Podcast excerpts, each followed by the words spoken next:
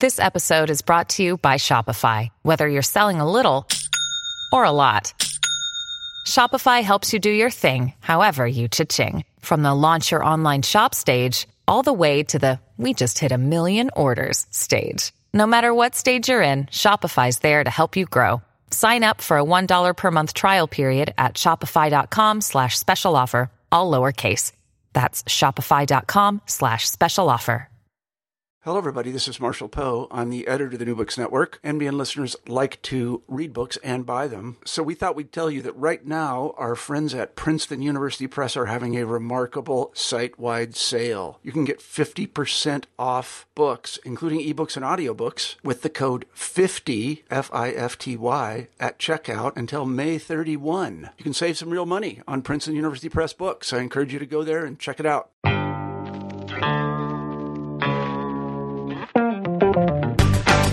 Welcome to Books in Critical Theory. I'm your host, Dr. Dave O'Brien from Goldsmiths, University of London. On this episode, I'll be talking about performing policy, how contemporary politics and cultural programs redefined US artists for the 21st century by Paul Bonin Rodriguez. Welcome to Books in Critical Theory.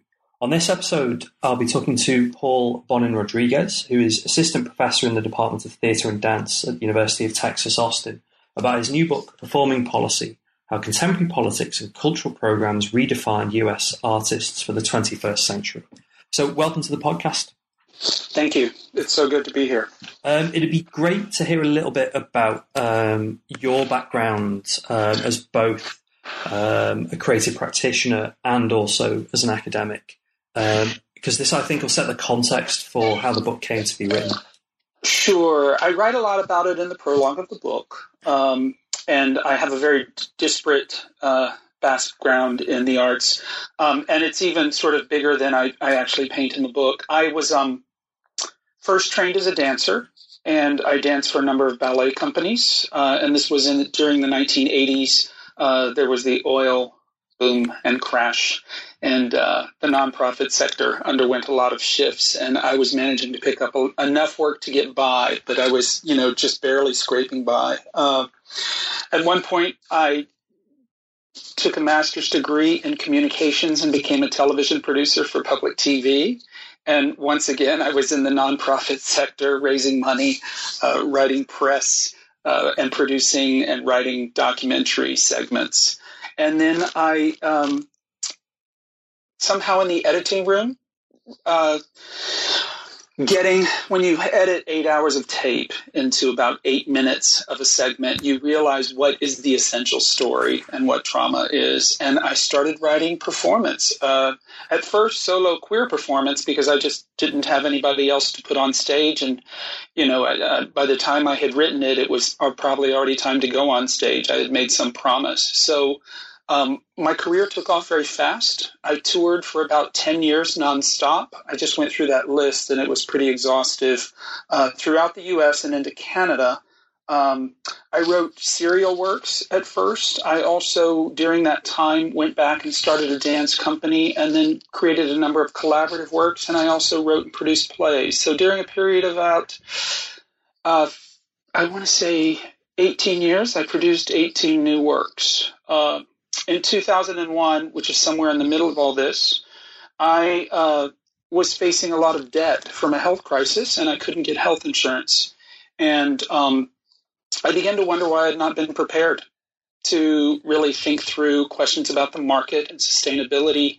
Uh, much of my time when I was a touring artist and making really good money on the road much of my time in San Antonio, where I live, where I've always lived, uh, well, I've lived for the last 28 years. Um, much of that time was spent sort of donating back to the nonprofit sector and to my fellow sort of cultural organizations and my colleagues. And so I was running a debt there. Uh, and I began to think, what is sort of an equitable balance between sort of what I earn and what I give back? Uh, what were the market demands uh, to which I could live up to and sort of take something back? But then what was also a keen understanding of the nonprofit sector and its needs as well as the community sector? And how could I put it all together in a comprehensive picture? And I think somewhere during that time, I began performance studies, a doctorate in performance studies. Um, it was a great program. I was studying under Jill Dolan, who's a feminist scholar. Uh, I loved the work, um, but it was also sort of close to home. My partner owns an art gallery, and we've had it for 28 years.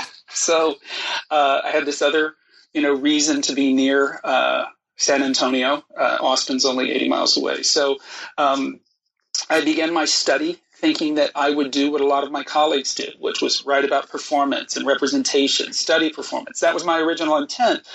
But as I sat in the room with colleagues, each time we came to looking at a new piece of work, um, I always felt there was one element we needed to discuss, and that was what were the systems of support that went into this particular play.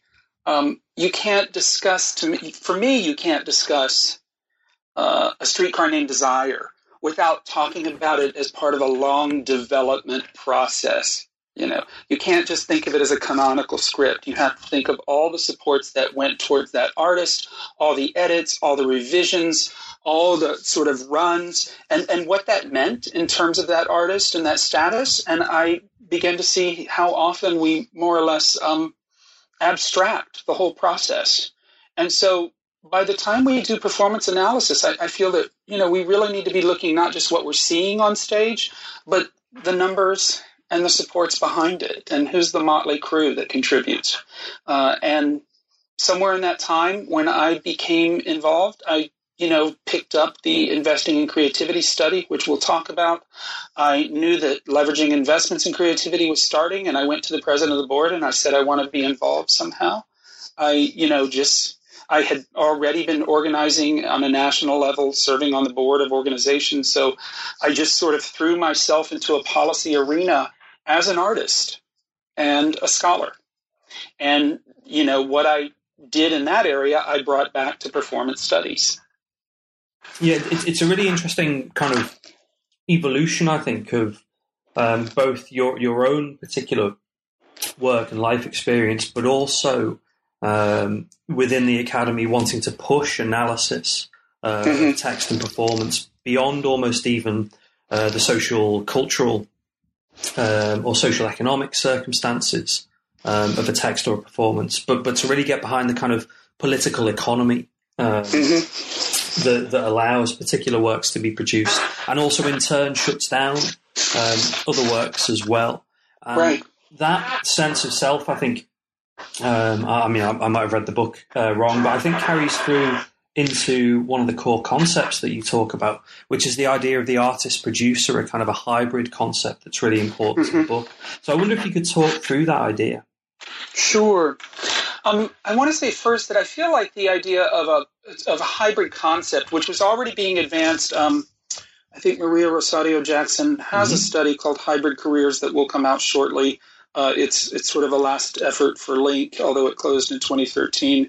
And she's written about it some, but uh, she defines it as um, artists working at the intersection of their aesthetic practice and some other uh, function or public purpose, uh, work in the public sector. Okay, so um, I see it originally. If I if I go even back further, I see that hybrid thinking and hybrid careers is really a way to address that sort of old cultural economics concept of the idea that you know the artist has the um, creative job and the day job and they use the day job to effectively pay for the creative job mm-hmm. and yeah. the hybrid career is a way to sort of merge the organizational capacity with the creative capacity, but it's also responding to a really strong push put forth in sort of the wake of the culture wars in the United States um, during the 1990s, uh, which, as I point out, you know, is an earlier version of today's culture wars. Um, you know, in which there's a focus on instrumentality and public purpose.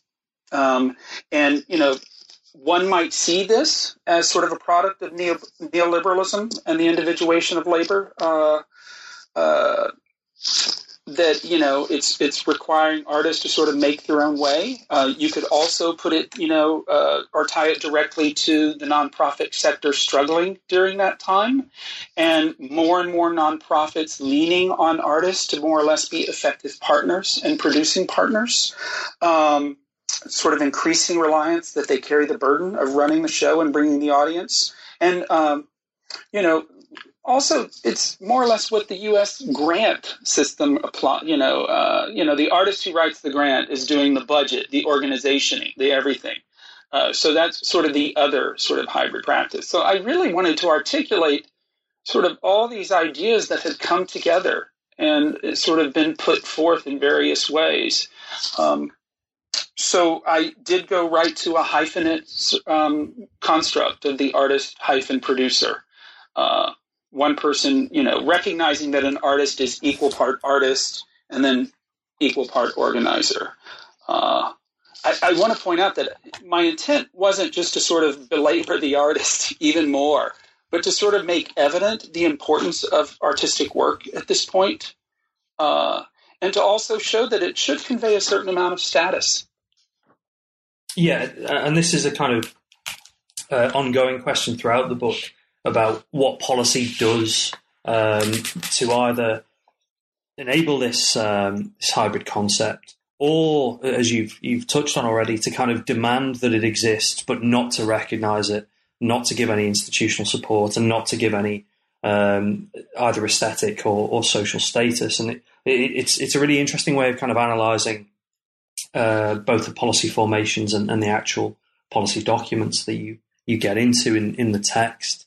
Um, the first of which, and, and, the kind of the opening moments of, of, of the book in the second chapter is um, the arts and the public purpose, which, which, touches on a whole range of things that were going on in um, American cultural policy uh, at the time. And I'm, I'm interested to hear about your analysis in terms of what that meant for American cultural policy, because you talk about it as being a bit of a of a shift, but also about um, those um, that were absent from the discussions. Mm-hmm.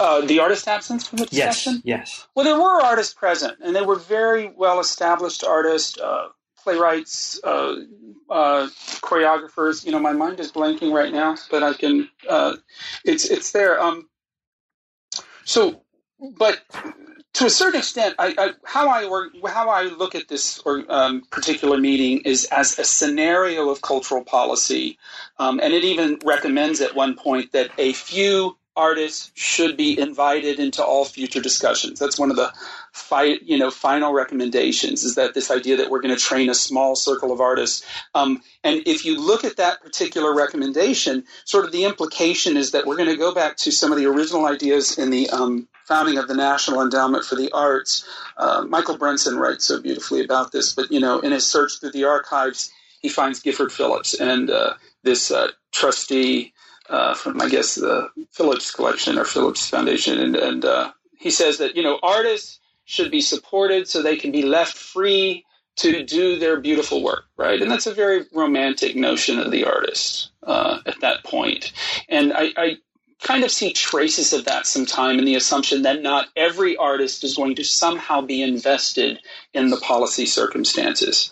Um, that all said, I had seen the arts and the public purpose in multiple reports, uh, annotated bibliographies, uh, you know, other sort of articles mentioned as one of the key moments in the culture wars. Uh, when I went back to the document, I saw it indicative of sort of the zeitgeist of the era and sort of a very strategic political document that reframes the nature of the debate during the culture wars of the 1990s, uh, moving away from this question of, you know, should the governments be supporting to the arts to the uh, bigger question of what is it that the arts accomplish and contribute to the United States. Um, so there are a few important things to look at. First is who was in the room. What's really fascinating about this report is that many of the people who sort of, well, the people who actually begin the journey that becomes the studies and the initiatives that we see in the uh, first decade of the 21st century, as well as even now, are all there. Uh, some of those reports are already gone, and actually, you can trace back uh, this is a long history. Uh, you can trace back some of the early studies on cultural indicators in community. This idea that uh, there was a study of community well-being going on or about to go on, and um, Alberta Arthurs, who was uh, program director at the uh, Rockefeller Foundation, uh, got a call from a gentleman at the Urban Institute who said, "Look, they're about to do this." Sort of study here at the Urban Institute, which is a nonpartisan think tank, about you know what contributes to a, a healthy community, and there is no inclusion for arts and culture. So Rockefeller got behind and began funding that part of the study. They identified Maria Rosario Jackson, and sort of that first works on the um, social uh, sort of social policy art. It's uh, social policy policy, arts and research and culture, or the, uh, you know, became uh, or led into investing in creativity. The next study. So Maria's in the room. Uh, Alberta Arthurs is planning this event. You've got former chairs of the National Endowment for the Arts. You have foundation people. You also have artists who have been really resistant to these types of organizational meetings.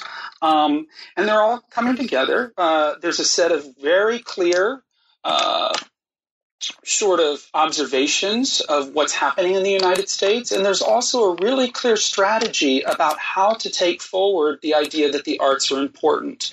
And they aren't just about instrumentality, they're about recognizing heritage and giving heritage awards regularly. Um, they are about bringing artists into the room to do this work in some respect.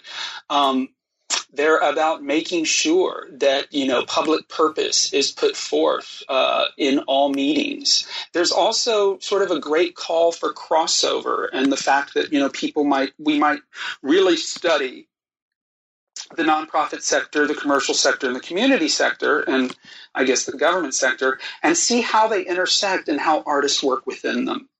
So if you read the document and you think through that everything that's happened since, you see it that it's really prescient.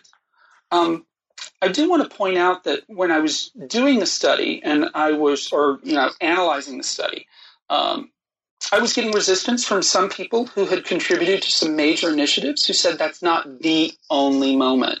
And I tried to make that very clear in the book that it's indicative of a type of organization and a political project that points to the picture we're looking at now. But it has deep ties to the people who have done that work since, many of them, but not all of them. I think the only other thing to point out um, and this has to do with the history of cultural policy in the United States in the 20th century, especially. But um, it's done at Columbia University. It's part of a very sort of focused, established process, which I analyzed through sort of performance studies, uh, Diana Taylor's uh, use of scenarios. Um, and I, I, show how it represents sort of a high status uh, cultural and intellectual institution making an intervention, at the same time proposing that there's greater investment from, you know, uh, the broader polity.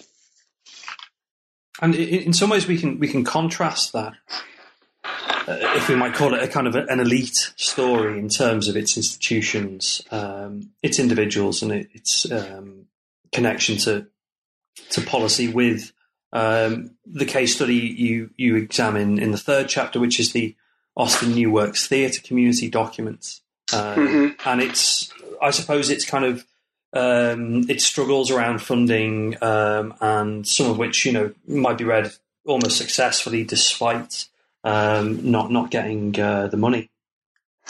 Um, yeah, so you know, this has been a, a, sort of something significant that's happening in the United States, but there's been a big focus on how artists are not necessarily going, you know, organizing as nonprofits. That there's these loose associations, that they're working in the community sector, but also occasionally using the nonprofit status. Right?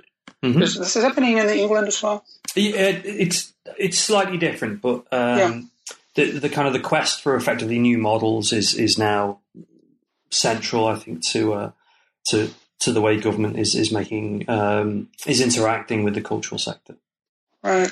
I located this initiative because, as part of my job, just pleasure, I go to try to go to the theater in Austin as much as possible. And, and part of what I've brought to curriculum at the University of Texas is this idea that, you know, while you're training here, one of your jobs is to have a strong orientation to a local theater community, to Austin's, you know, theaters, um, as sort of a rehearsal for a future scenario where you settle, which may not be New York, L.A., San Francisco, which may be Omaha, Nebraska Do you know what I mean? Yeah. So I, I want them to do that. And so here was this initiative, um, and it was put forth by someone from a sort of later chapter, but you know, a creative craft capital grantee uh, who lived in Austin, who now has a wonderful company. I, I, think she took a strong sort of central role at the beginning of organizing, and that's Katie Pearl, who's um, probably known for her work with the playwright Lisa D'Amour, and they have their company Pearl Damour.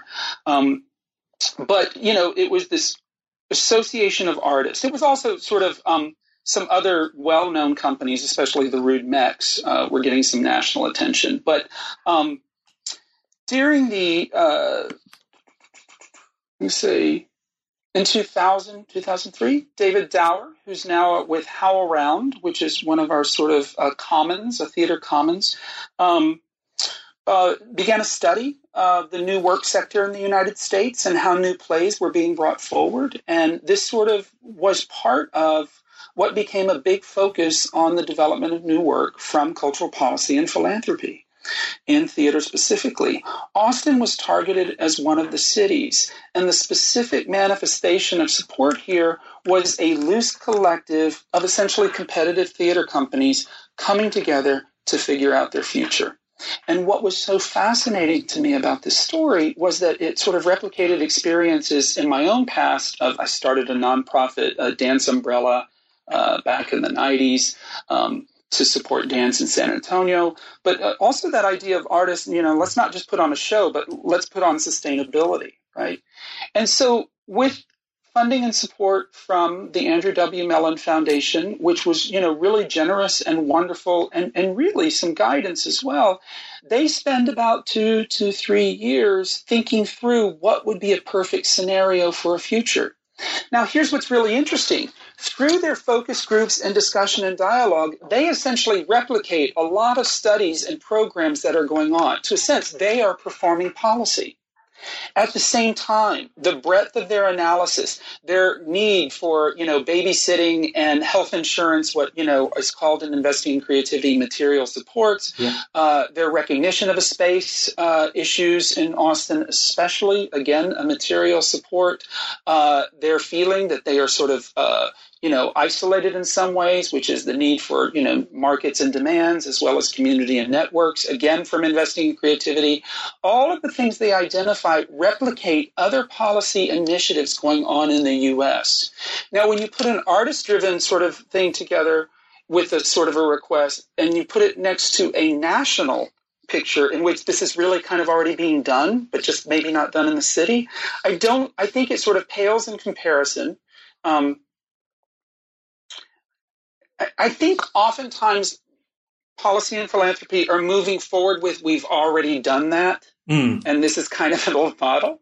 Um, furthermore, because the artists do this on essentially donated, discounted labor, their own time, just give back, give back, give back, you know what I mean? They get really burned out in this process what happens is you get this really amazing uh, analytical document, a really clear sense, some better relationships, and you know deeper relationships among the Austin artists, but ultimately not final support. Now, I still consider that whole process to be really successful. And I don't have any, you know, I think the foundation was amazing to do the work. I think what it's really going to take, and this is where the document sort of failed to think through is how are the artists, how is someone or some particular organization, particularly a service organization, going to look at that document with a keen eye on what's available as a resource right now in policy and philanthropy and sort of pursue those rather than the whole picture? And how might those manifest greater purpose and uh, sort of greater, you know, opportunity for people? Um, I will tell you also, though, you know, if anything has happened since then, um, its space has become even more difficult because Austin has just had massive growth and yeah. uh, it is so expensive to live here now. It's one of the most expensive places in the nation. So, um, the Austin New Works Theater community as they called themselves, did this amazing project. But it was also indicative of a moment when artists are performing policy, but without the status or the invitation into other bigger national projects, right? And the way, you know, a sort of a clear eye on how to efficiently, you know, sew this into a national picture while still making art, it, it, it would appear to stall for a minute, you know? It's, it's an interesting, um, I think, vision of um, the broader role of the artist, as you say, you know, doing a whole range of um, performing policy, and yet still, you know, having their art as kind of front and center of, of their jobs and, and what they do. And, and, I think this reflects something uh, that, that, that, you take on in, uh, in in the fourth chapter, actually, around what the kind of vision is in particular bits of policy um, mm-hmm. and its relationship to philanthropy for the role of the art, um, both against the backdrop of the culture wars, but also a kind of a, a neoliberal capitalist vision for what the art should be doing. And, and, you do this by discussing the Creative Capital Foundation. Um, so I think it'd be interesting um, to think through that story uh, about what it tells us about the role of the artist. All right. It's it's probably helpful to point out right now that in I um in my writing about entrepreneurship, uh, I've been a really cautious user of that term. Yeah. I, I think in the United States, it, it, does have a great history and connection to sort of the uh, origins of neoliberalism. Mm-hmm. Um, it's, yeah. it's clearly um, something that Ronald Reagan revives to sort of describe workers who are being set free from a social safety net, and that George W. Bush picks up you know, and I, you know, Clinton is in that group too. I'm, you know, the the workfare idea. Yeah. yeah. Um, so uh, you know, it's it's it's across party lines, right? Um, so it's interesting to me that how often, and this is something that Creative Capital does, they they use entrepreneurial really more as an adjective, as a type of practice that uh, sort of reflects what they do. Um, here's what's fascinating to me about this organization. Number one, it is one of the first to jump out of the gate um, to sort of respond to the culture wars.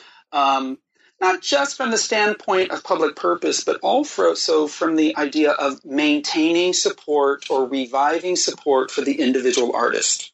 Okay, so they're going to jump into the political fray. There's strong support from Arch Gillies at the uh, Warhol Foundation. They really see the artist as deserving of support, and that, you know, if we look at the history of the endowment, what we really see, um, the National Endowment for the Arts, yeah. what we really see is artists had pretty much informed the whole process of its creation, not through the, just the peer panel, but the post peer panel discussions in which they, you know, speak to policy and what we should be doing, you know. Um, so there has been a tremendous give back and investment of artists already sort of contributing to policy, right? So Creative Capital starts in 1999 at the same time that really the study investing in creativity, which we'll talk about in a minute, um, is getting started, but they decide they're going to go with, you know, development first and research behind it, you know, a reverse.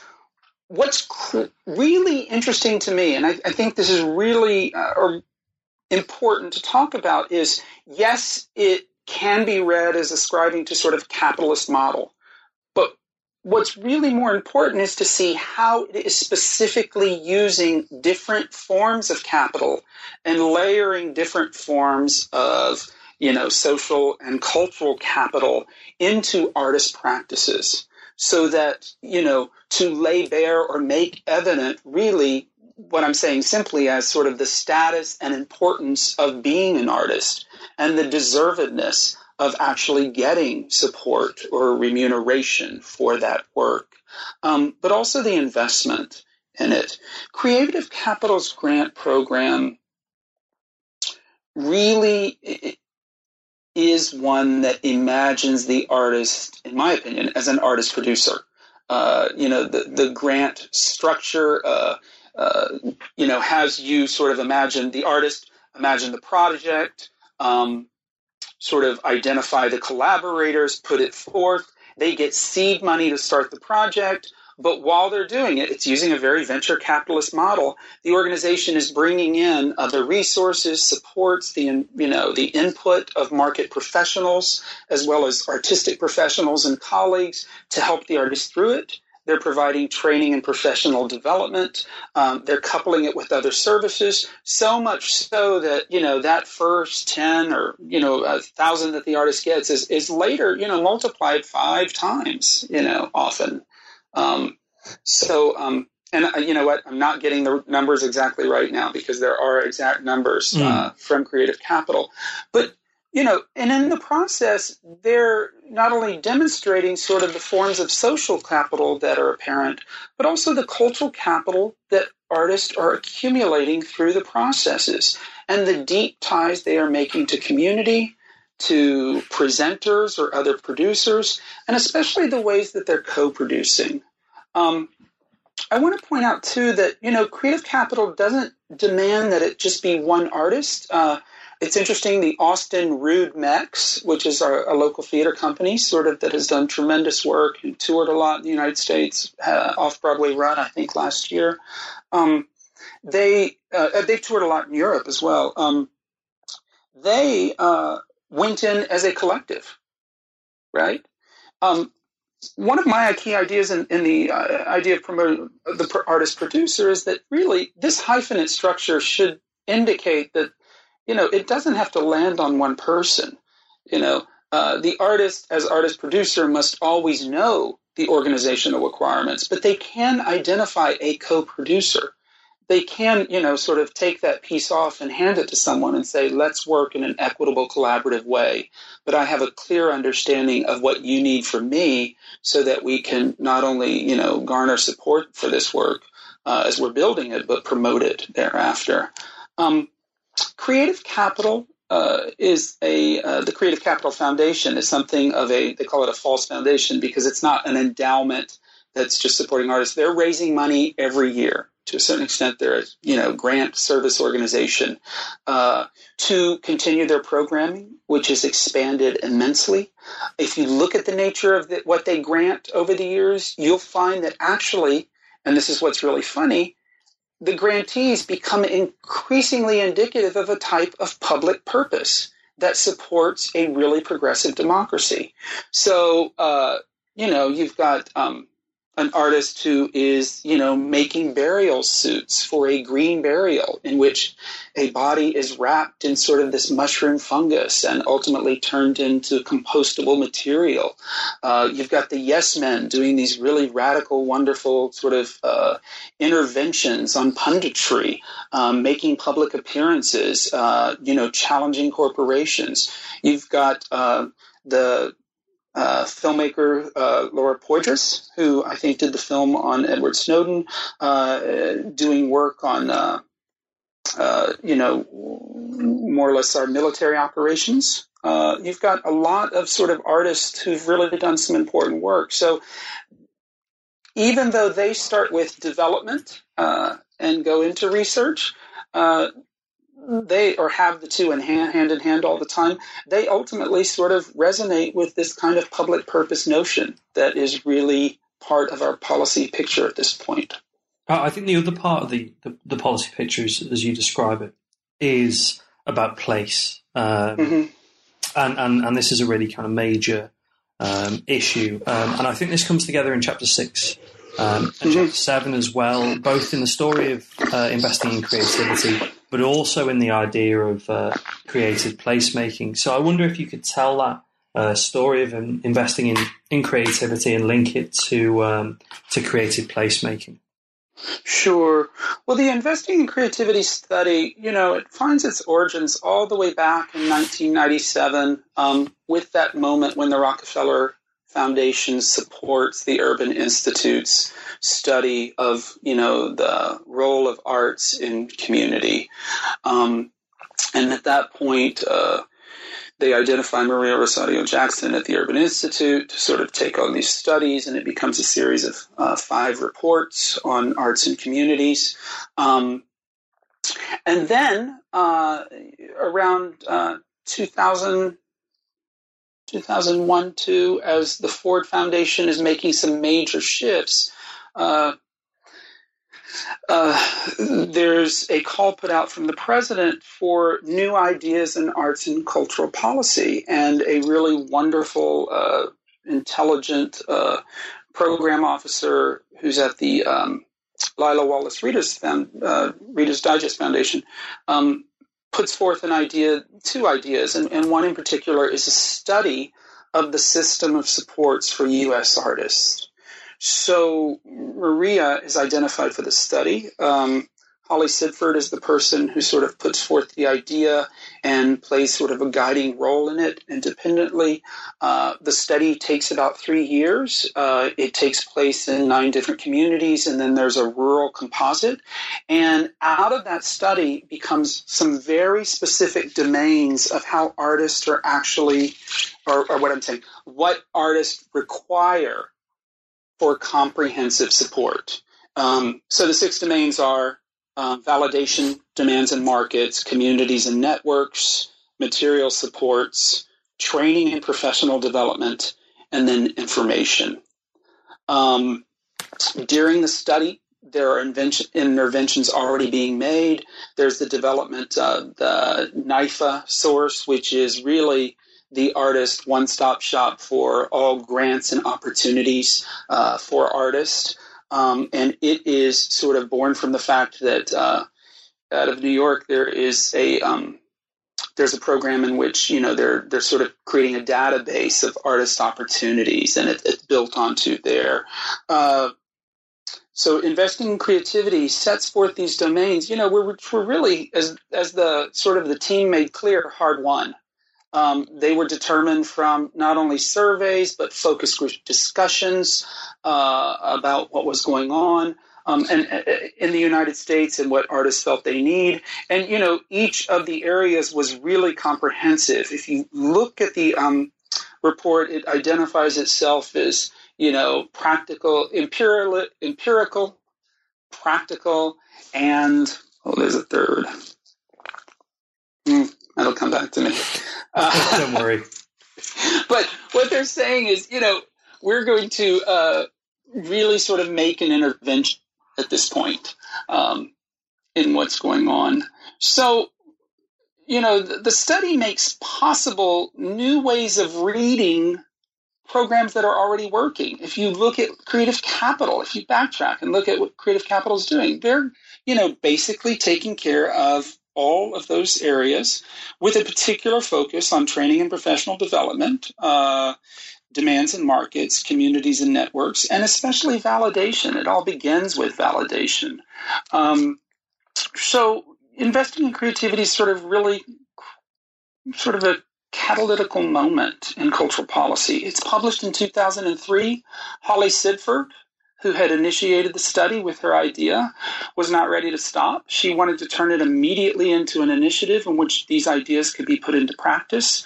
She put forth a very radical, expansive program um, called Wellspring, which I would like to write about at some point. It is more expansive than you could imagine and, and really visionary. Um, and what she finds support for initially from the Ford Foundation is for the idea of leveraging invest, investing in leveraging investments in creativity, a 10-year initiative dedicated to improving the lives of artists in the United States, in which the domains will be addressed systematically and new opportunities will be put into place specifically in those communities that first participated in the study since we have the research, now let's try to develop programming. Um, so LINC uh, not only did it sort of create programming, do contribute to sort of organizational stabilization and growth, um, created new opportunities for artists, set up a whole new network of training and professional development programs, many of which are now sort of revenue generators for those communities across the nation. Uh, but um, it also did a number of research studies, uh, including um, uh, crossover, which shows how artists move across sectors in their careers. Uh, so, an artist in the commercial sector is likely at some point to go over to the community sector and contribute in some ways to get that reward that comes from, you know, being an artist uh, working directly with community. Artists in nonprofits oftentimes will move over to commercial work in order to make a living.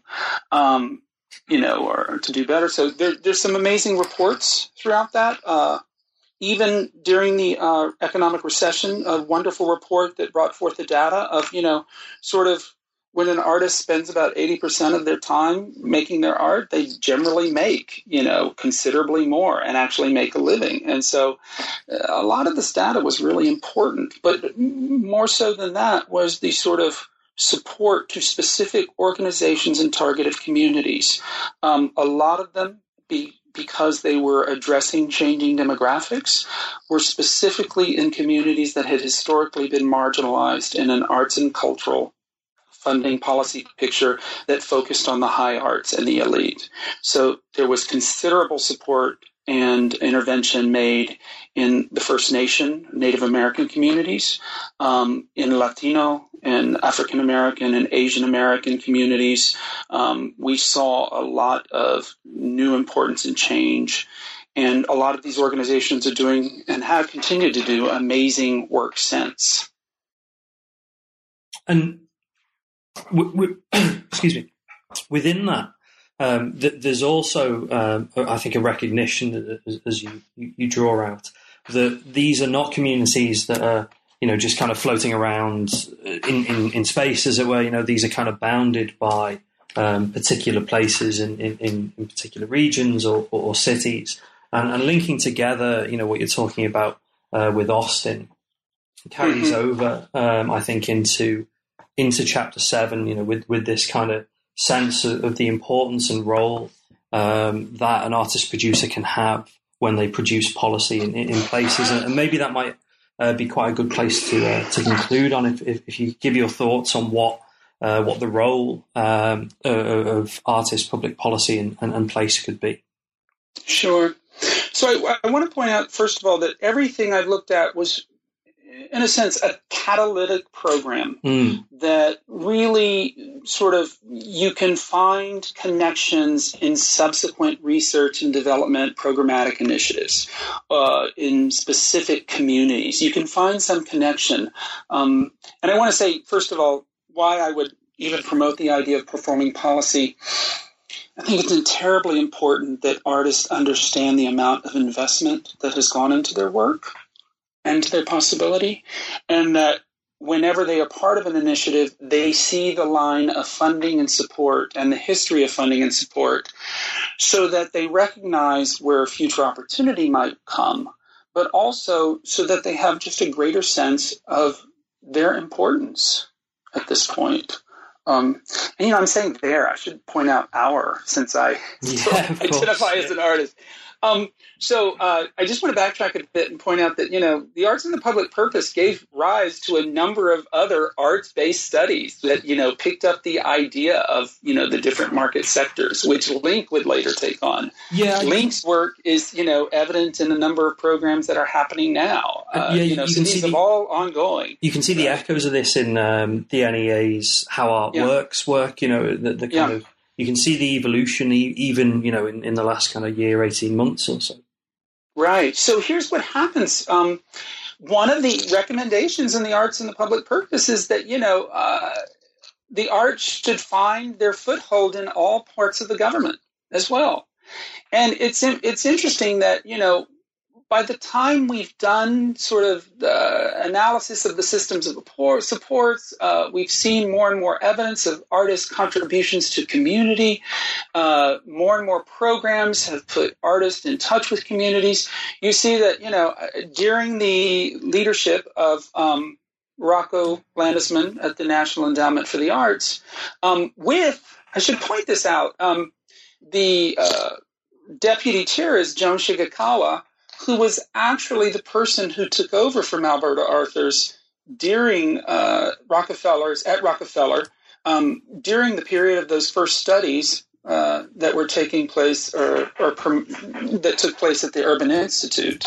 Um, it was Joan Shigekawa who actually had a real origin in looking at the role of arts in community and had actually said, this was said to me by Maria, you know, this is work is going to take two decades. So it's interesting that two decades later, she's a deputy chair of the NEA. She's working with Rocco Landesman, a well-known theater producer who comes from the commercial sector, who wants the arts to have all opportunities. And the NEA starts making cabinet level partnerships in all cabinets in the at, at, the level of government. So partnerships in Department of Defense, partnerships in housing and urban development.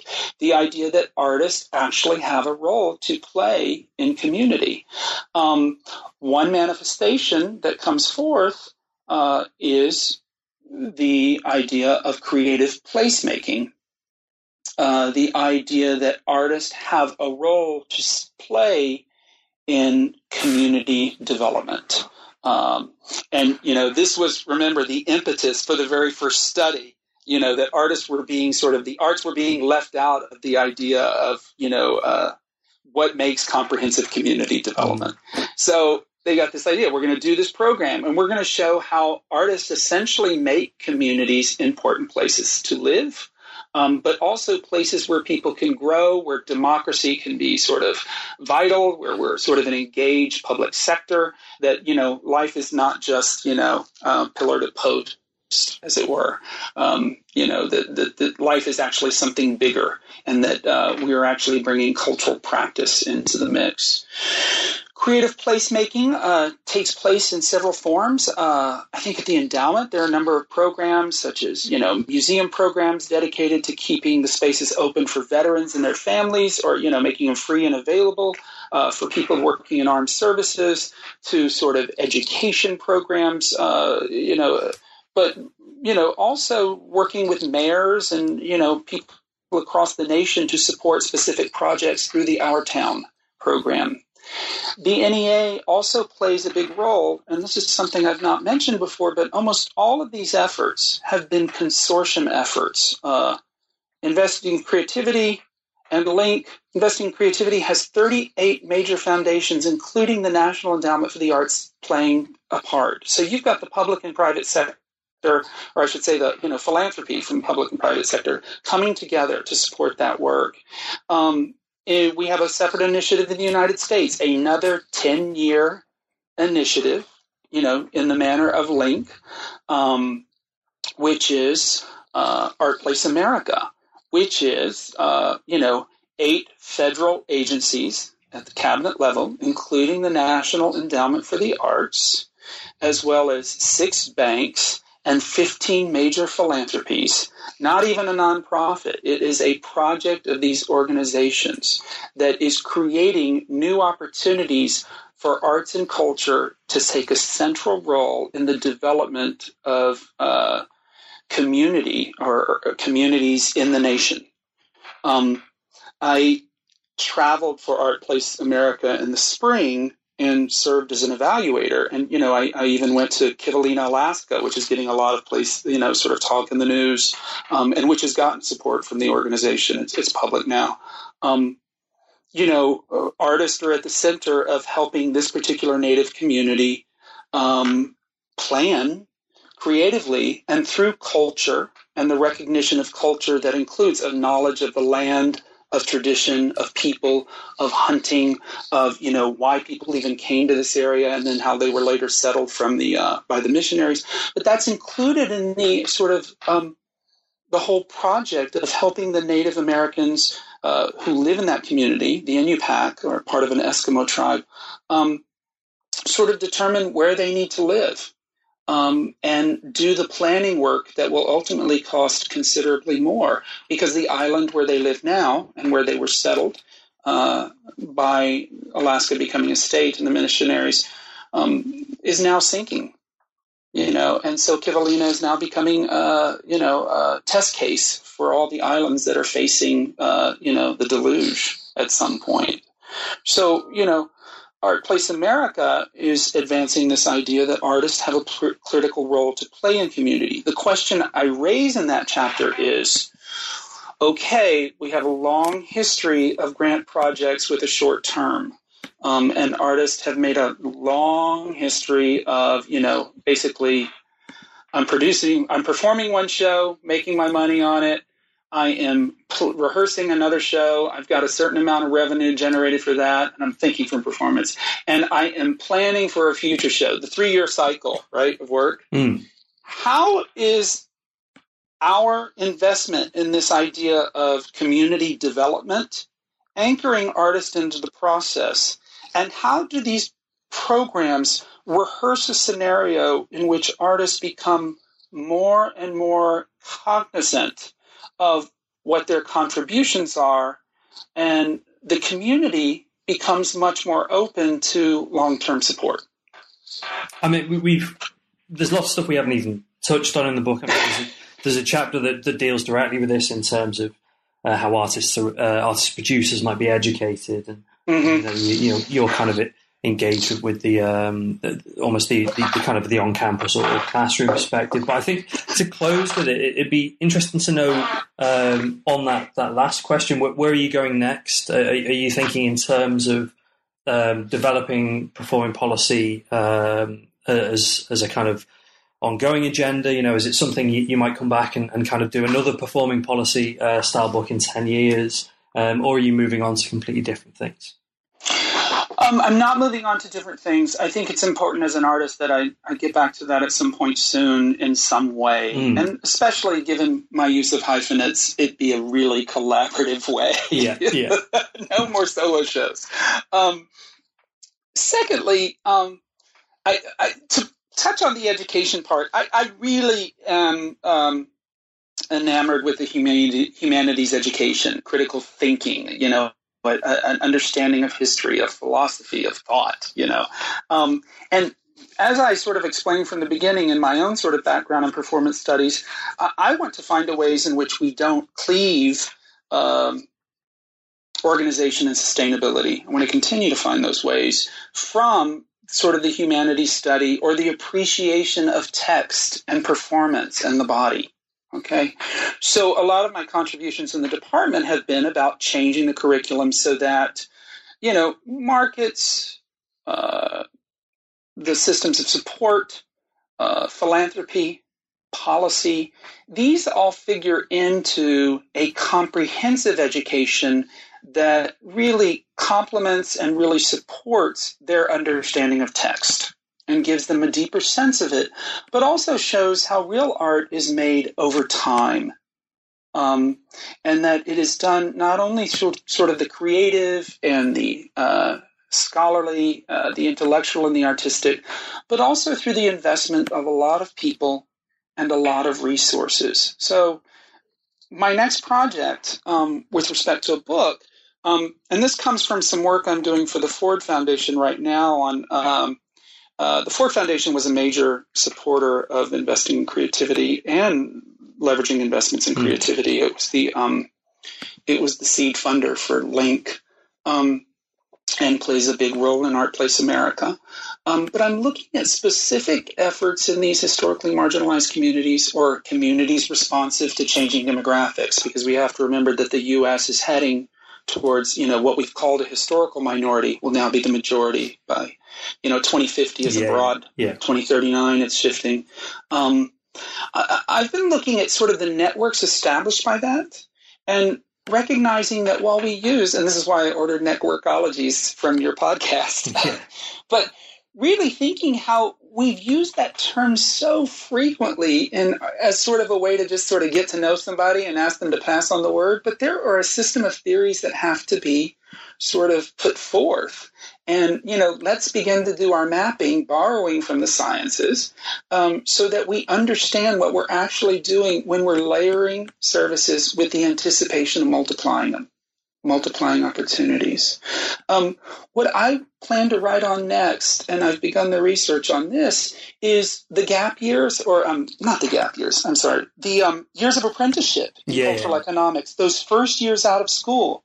Um, from the proposals I put forth on education in this book, I'd like to go forward four years and uh, begin thinking if I were to ask for a certain set of um, capacities and skills that I would want the emerging artist to have, what is the knowledge that they would have to have? How does it? Um, how is it geographical?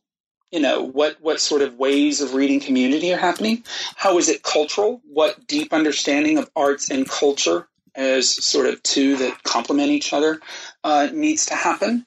How is it collaborative in terms of, you know, we have a false sort of uh, distinction between schools of theater and schools of visual art, mm. since most of us have to collaborate yeah, once yeah. we work, right? Um, how does it need to be sort of multidisciplinary and collaborative? Um, and also, what are the essential networks? So I, I'm beginning to look at chapters on that. And I want to look at the gap I'm calling them the gap years. I don't know the the the uh, years of apprenticeship as sort of a, a strategic year and a strategic period in which a person can sort of begin to do this and this and this and not lose hope um, and recognize how what I was trained, what, what I was taught actually does apply here. Um, that's really fascinating to me. I think it will re- require that I look at not only pedagogy historically, but that I will also probably have to draw down data and then once again reach out to the studies and reports that have done this work variously. Um, another big issue we have in the U.S. is especially the um, use of internships really as sort of exploitation. Yeah, yeah, yeah. you know, and yeah, so I. I, have to write extensively about that as well. Um, so I guess what I'm saying is I, I see my um, work I tried to do an informed farming policy. I, I, I, hope I succeeded, but you know, more and more, I, I want it to be read by the more and more the emerging as well as the practicing artist, and it's actually those that I've seen uh, through my work with LINC. I was actually one of LINC did a smart thing and had uh, artist advisors at the center, I, and I traveled and looked at training and professional development. But I saw, you know, all across the nation, artists coming back to train on this, right? On this idea of what do I need to know to sort of keep going, right? How do I create a community around this idea of sustainability? Um, I, I, want to take up those questions and you know address them directly to those that are emerging into practice, whether or not they're coming from a higher ed program. So that's the next project. Um, continuing the work of performing policy also requires that I stay in touch with current initiatives. Uh, and so and working with a network of um, visual arts organizations as well as alternative art spaces, which again has a big history with the National Endowment, um, as well as a sort of uh, something called the Dance Cloud, which is an online resource for research and opportunities in dance careers um, which is taking place as a consortium of a number of universities, UCLA, the Ohio State, Wesleyan, and Texas, as well as a number of really wonderful artists, Liz Lerman, Andrew Simonet. Um, there are several others on there. So, and then also working with something called the Center for Creative Leadership in Houston. Um, I've worked with Art Place America. Uh, so, and then also some work with the National Performance Network, where I have a big history. Uh, so I'm working across disciplines at this point. Um, finally, you know, with my partner, we've had a folk art gallery for 28 years. and uh, if you ever want to talk about marginalization of art, well, we can talk about folk art. But uh, yeah, we're yeah, looking yeah. at shifting strictly from the uh, from the uh, commercial model into more of a foundation circumstance, given the fact that we have been doing projects where we have been providing long term support to certain artists, uh, not through sort of monthly salaries, but supporting them to create works that reflect not a habituation of the market. Oh, well, people buy this, so I want it, but what their vision is, and letting them determine the price, and then discussing with them what advancing cost uh, to them early so they can make this work and throughout the process and staying in touch how that reflects in rents for a for-profit space so they have a greater understanding of markups and things like that.